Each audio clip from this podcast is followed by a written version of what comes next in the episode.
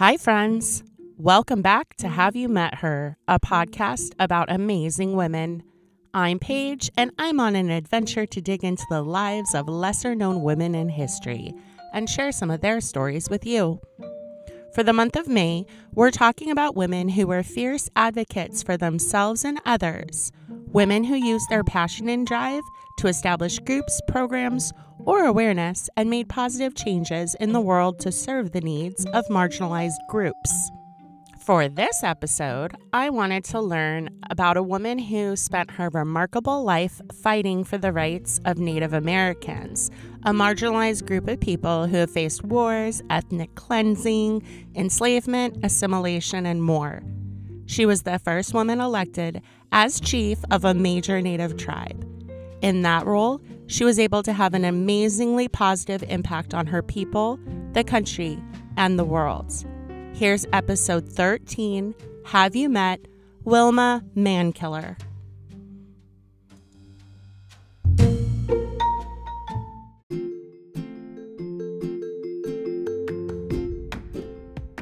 Wilma Pearl Mankiller was born on November 18, 1945, in Tahlequah, Oklahoma.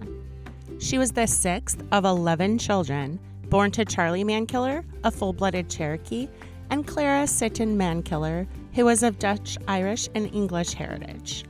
Their surname, Mankiller, in the Cherokee language, refers to a traditional military rank.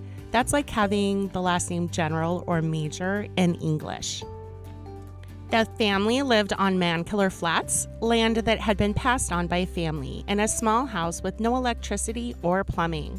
The house was tiny, so the children spent most of their time outside connecting with the earth.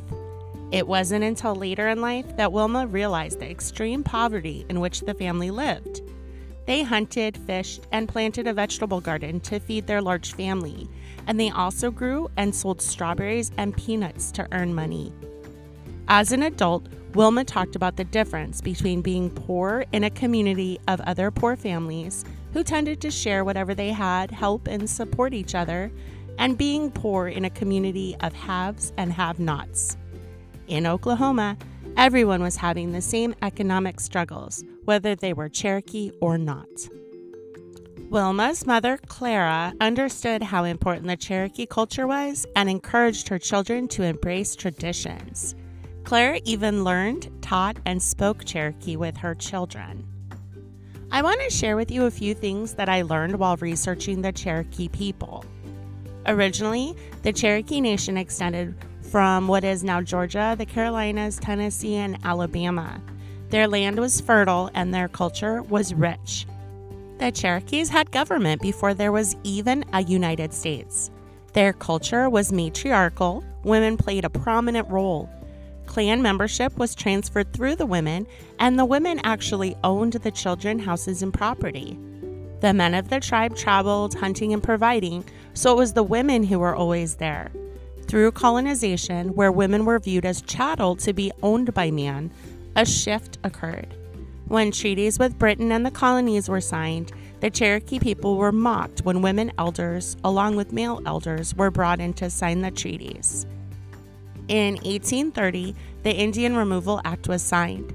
Its goal was to move the Cherokee people so that others could come in and grow cotton and tobacco on the land where they were. President Andrew Jackson, who had the reputation as an Indian fighter, charged the U.S. Army to gather up Cherokee families, hold them in stockades, and then have them move to Oklahoma, a journey that is now recognized as the Trail of Tears. During this forced relocation, one fourth of the Cherokee Nation people died. Back to Wilma. When Wilma was 11 years old, her parents decided to move the family to San Francisco, California, taking advantage of the Bureau of Indian Affairs relocation policy, which was trying to move as many American Indians off of federally subsidized lands with the promise of good jobs, safe housing, and plenty of opportunity in big cities.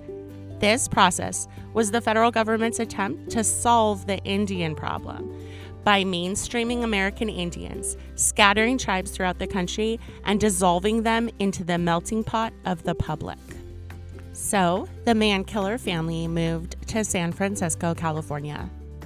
Wilma calls arriving in San Francisco similar to landing on another planet.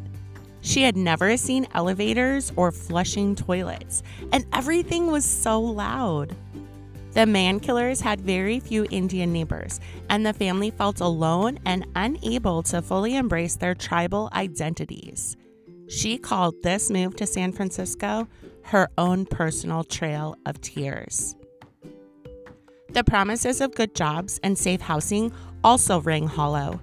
Charlie went to work in a factory, and the only available housing that the family could afford was in the notoriously dangerous housing project called Hunters Point.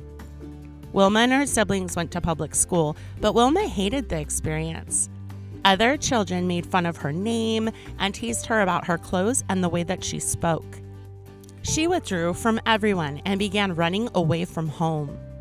Unsure of how to help support Wilma through this change, her parents allowed her to move in with Claire's parents for a year, spending time at her grandparents' farm. Being there helped Wilma regain some of her confidence. By the time that Wilma returned to her family, they had moved into another neighborhood with a high crime rate, drugs, and gang activity. Wilma made it through high school, and as soon as she graduated, she got a clerical job at a finance company. She enjoyed her job and started participating in social activities for people her own age. At a community Latin dance, Wilma met Hector Hugo Olaya. He was from a powerful, wealthy family in Ecuador and was a college student. Wilma found him fascinating and very sophisticated. When Hector proposed to Wilma, she accepted, even though her parents were not thrilled with the match. The newlyweds moved to the Mission District in San Francisco and had two daughters in the next three years Felicia and Gina. Hector completed school and went to work for Pan American Airlines. Wilma stayed home and focused on her daughters, which was exactly where Hector expected her to be. He was controlling by nature and sexist by culture. It almost seemed that Hector was holding Wilma back from reaching her full potential. As her daughters grew older and needed her less, Wilma looked for new experiences. She started taking classes at Skyline Junior College, classes that were interesting to her. Being part of the group of young people in San Francisco in the 60s was similar to emerging from a cocoon. San Francisco was a place people came to transform, to reinvent themselves, society, politics, music, and art. Everything and anything was possible with revolution in the air.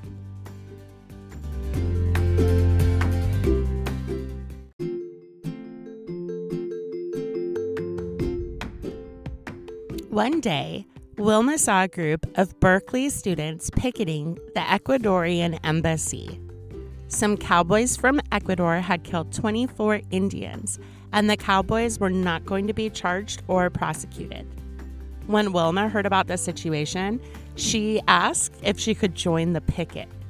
It was just one example of Wilma starting to notice the change makers and social programs in the city. She was especially intrigued with the Black Panther organization, which is feeding people and helping keep the streets safe. Her own activism was beginning to flutter in her chest. Wilma always knew that she was Cherokee and that it was an important part of who she was. When she met some people from the San Francisco Indian Center, her understanding and appreciation of her culture grew. It was something that she'd been missing. She started spending a lot of time at the center, here, the Indian people could find job opportunities, healthcare, legal help, and social opportunities.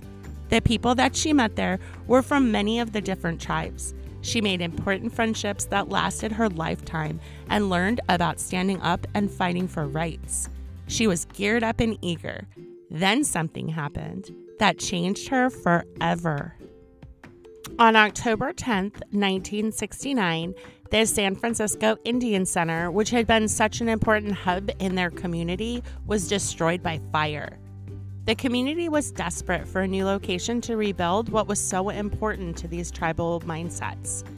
A group of students from UC Berkeley and San Francisco State got together, did some research, and cited a treaty provision that said that unused federal land should revert back to the use of Native people. the group decided that Alcatraz Island, which had housed the infamous federal penitentiary since 1934, was surplus land now since the prison had closed in 1963. A group of Indian activists boated over to the island and claimed it, setting up a community there. The group offered to purchase the island from the US government for $24 in beads and cloth. The precedent set by colonizers' purchase of a similar island 300 years previously. The group was fighting for land, a place of their own, an end to the termination of Indian treaties, and an end to relocation programs. They wanted to raise awareness of continued Native American oppression. Over the next 19 months, up to 1,000 Native American people stayed on the island, setting up a community and standing up and talking about their needs, better health care, and better education programs. Wilma spent time on the island, but also became a leader of sorts who did paralegal research and would help organize different ways to support the demonstration. During this, which is called the Occupation of Alcatraz, President Nixon signed a bill changing the Termination Act to self determination. For the first time in the federal government's history, they gave land back to Indian people. This changed everything for Wilma. She started to research and learned about land rights and tribal sovereignty. In 1971, Charlie Mankiller died. That was Wilma's father of complications from kidney disease. The entire family traveled back to Oklahoma for his burial. Wilma returned to California and transferred to San Francisco State University, where she began taking classes focused more on social welfare. She bought her own car and began taking her daughters to Native American events. She also founded East Oakland's Native American Youth Center, where people could come and learn about their heritage. The community showed up and embraced the center, allowing it to become an important community resource. During Wilma's work and travels, she met a group of Pit River people who were in the middle of a demonstration, reclaiming land that had been taken illegally from their tribe by PG&E, which is the Pacific Gas and Electric Corporation. She met Aubrey Grossman, who was the attorney representing the tribe, and began volunteering with him. She learned so much and was able to work with the tribe to help them gain and maintain their sovereign status. She saw firsthand what neglect, ignorance, and genocidal policies were. This was a fight, but it was a fight that Wilma was willing to learn how to win. She was in, all in. Indian rights were her passion, which meant that her marriage to Hector was out. Wilma moved to Oakland with her daughters and started working as a social worker with the Urban Indian Resource Center. She researched child abuse, neglect, foster care, and adoption in relation to Native children. She helped work on legislation to prevent Native children from being removed from their culture, as most Indigenous children were placed with families who had no knowledge of Native traditions. When the Indian Child Welfare Act was passed, it became illegal to place Native children in non Native homes.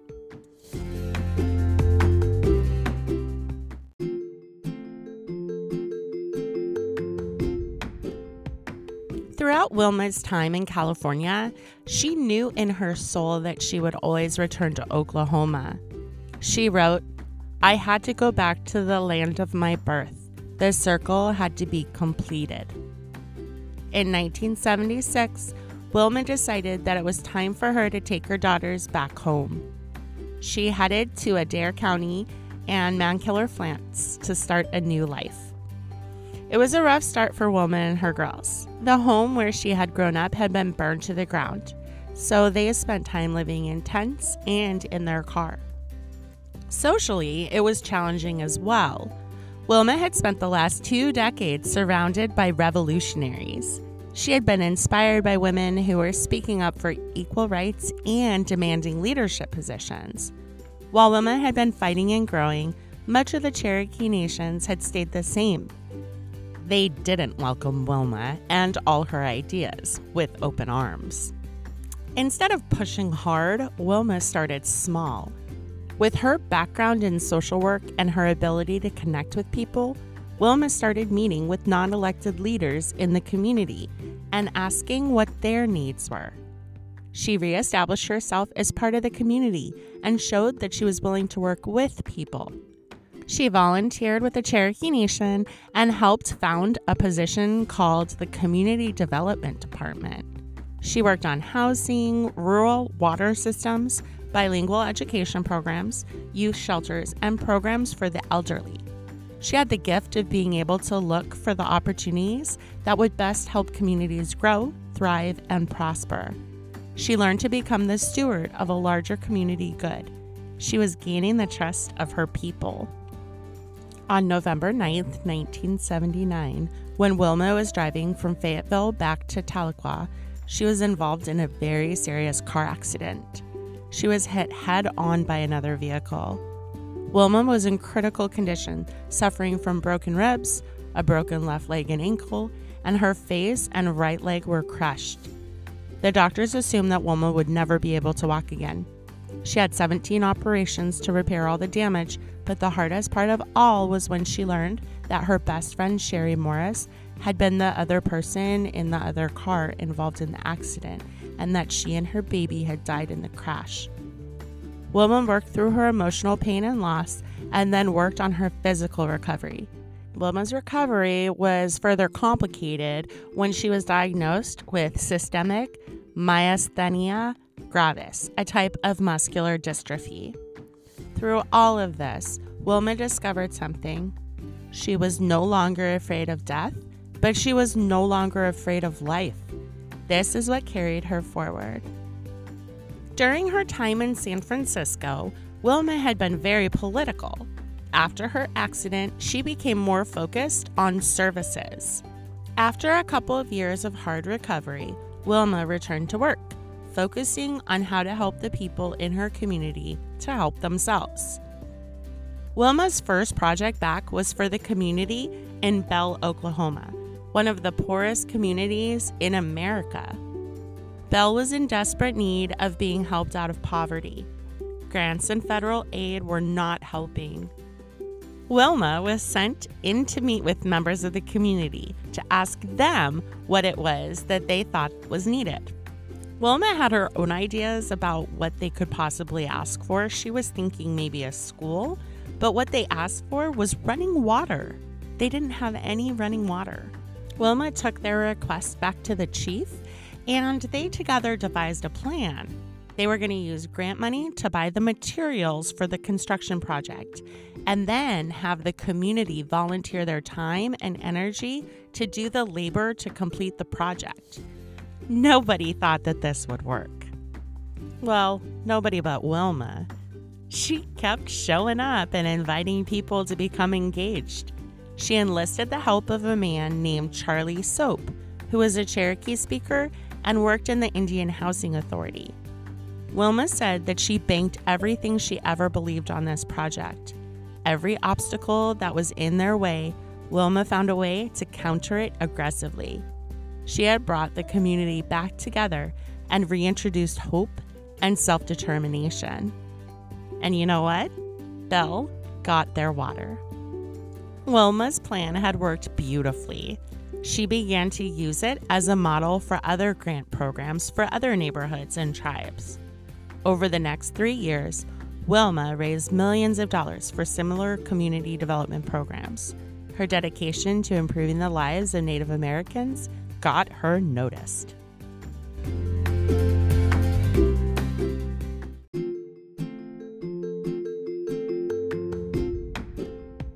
In 1983, Ross Swimmer decided to run for his third four year term as principal chief of the Cherokee Nation, and he asked Wilma to run as his deputy chief, which is a position comparable to the vice president of the United States.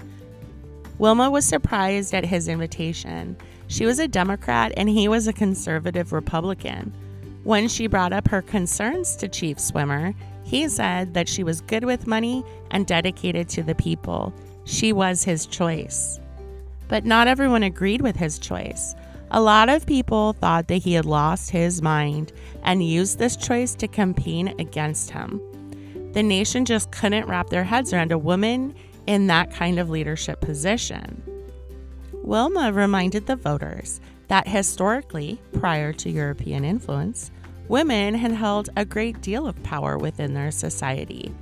As a political team, they received threats and harassment during their campaign, but still managed to win the election, although it was really close.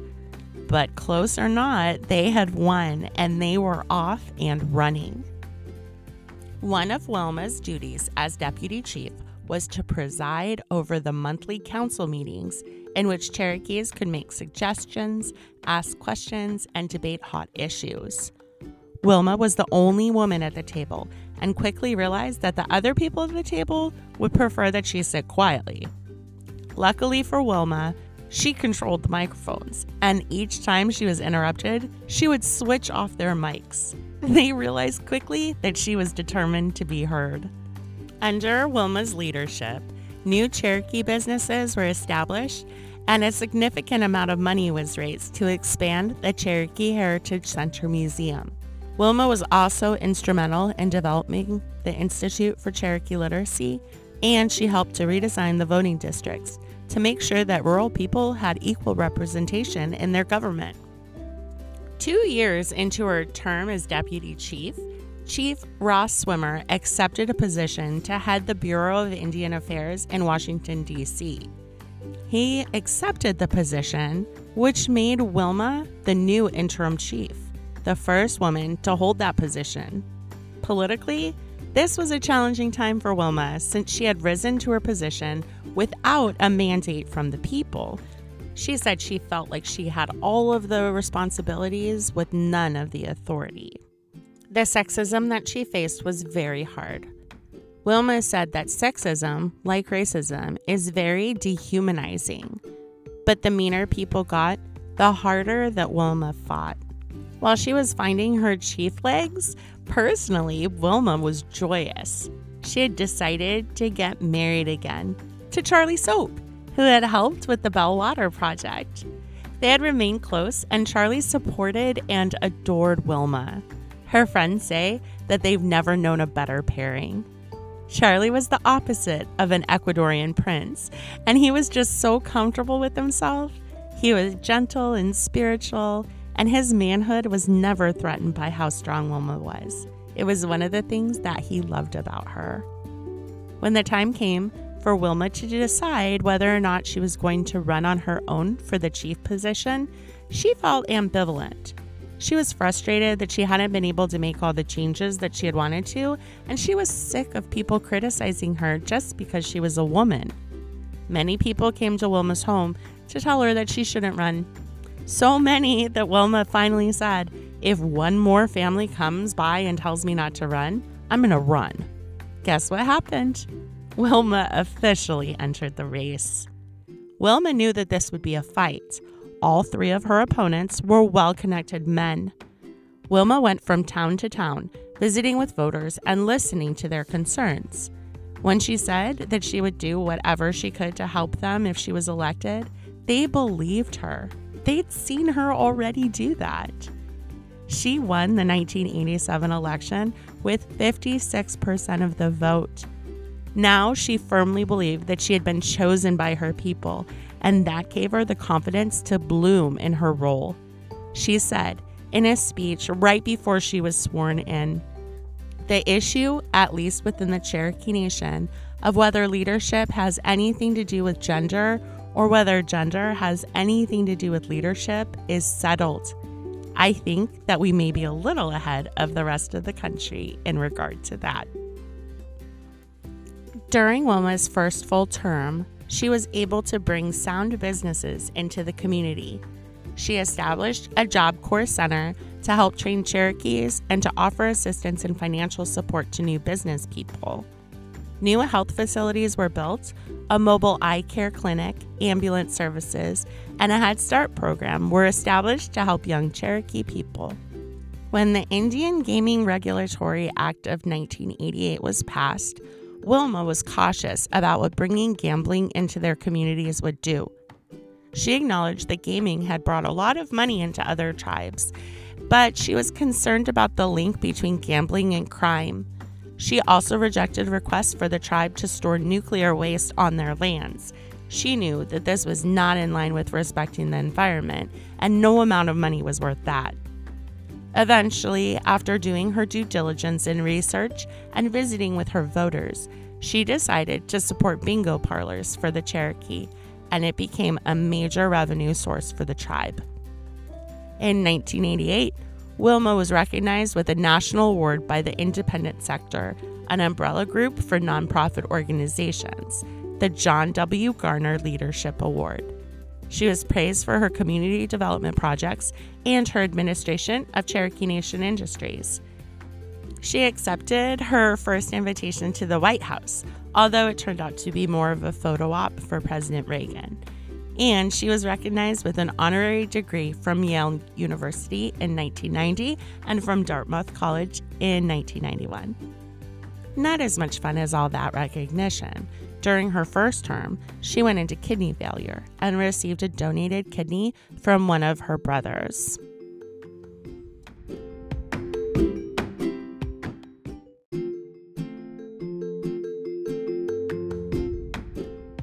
In early 1991, Wilma announced that she would seek another term as chief. This time, things were different. Her people knew how much she had done for the nation. She won in a landslide with 83% of the vote.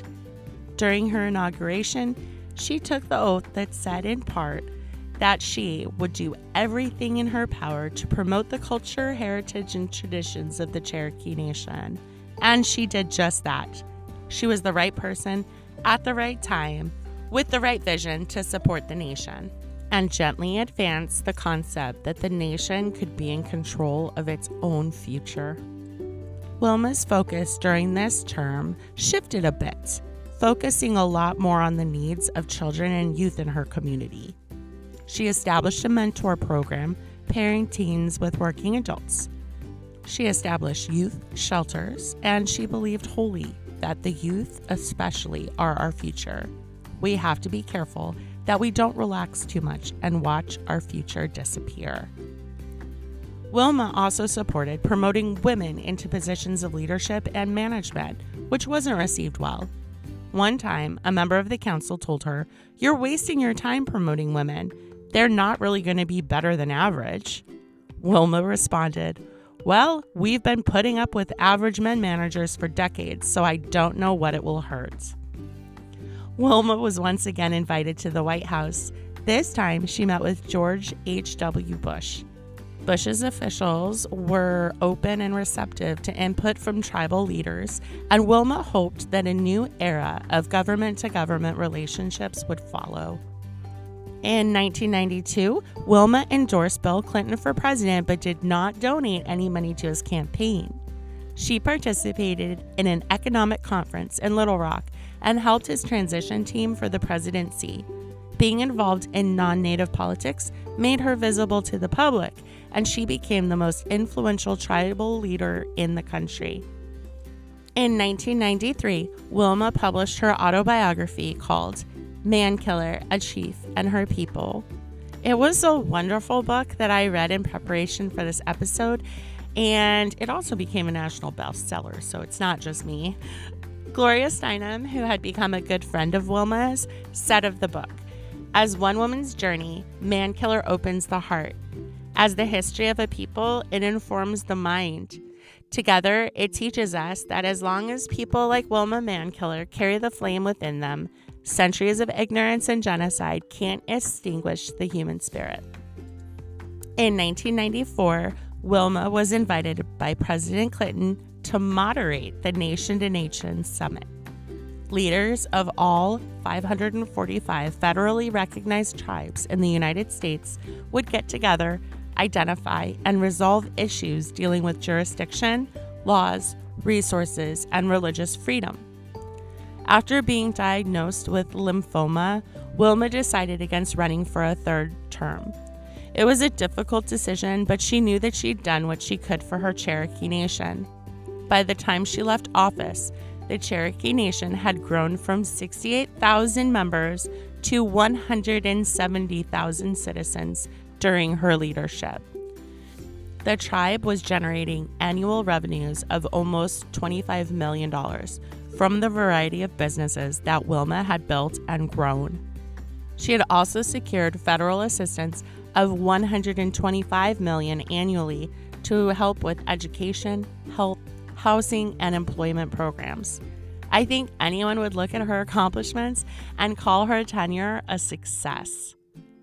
Wilma spent the time after her term as chief as a visiting professor at Dartmouth College, where she taught in Native American Studies. She traveled on a national lecture tour where she spoke about healthcare, tribal sovereignty, women's rights, and cancer awareness, and she spoke to many various civic organizations. Wilma also suffered a long list of health complications breast cancer, another kidney transplant, and finally, pancreatic cancer. When the doctor told Wilma that she should start chemotherapy right away, Wilma asked why. She didn't want to lengthen her pain and suffering, and she knew that she had done what she came to this earth to do. Wilma died on April 6, 2010, at her home in rural Adair County, Oklahoma. When President Barack Obama learned that Wilma had died, he issued the following statement As the Cherokee Nation's first female chief, she transformed the nation to nation relationship between the Cherokee Nation and the federal government and served as an inspiration to women in Indian country and across America. A recipient of the Presidential Medal of Freedom, she was recognized for her vision and commitment to a brighter future for all Americans. Her legacy will continue to encourage and motivate all who carry on her work.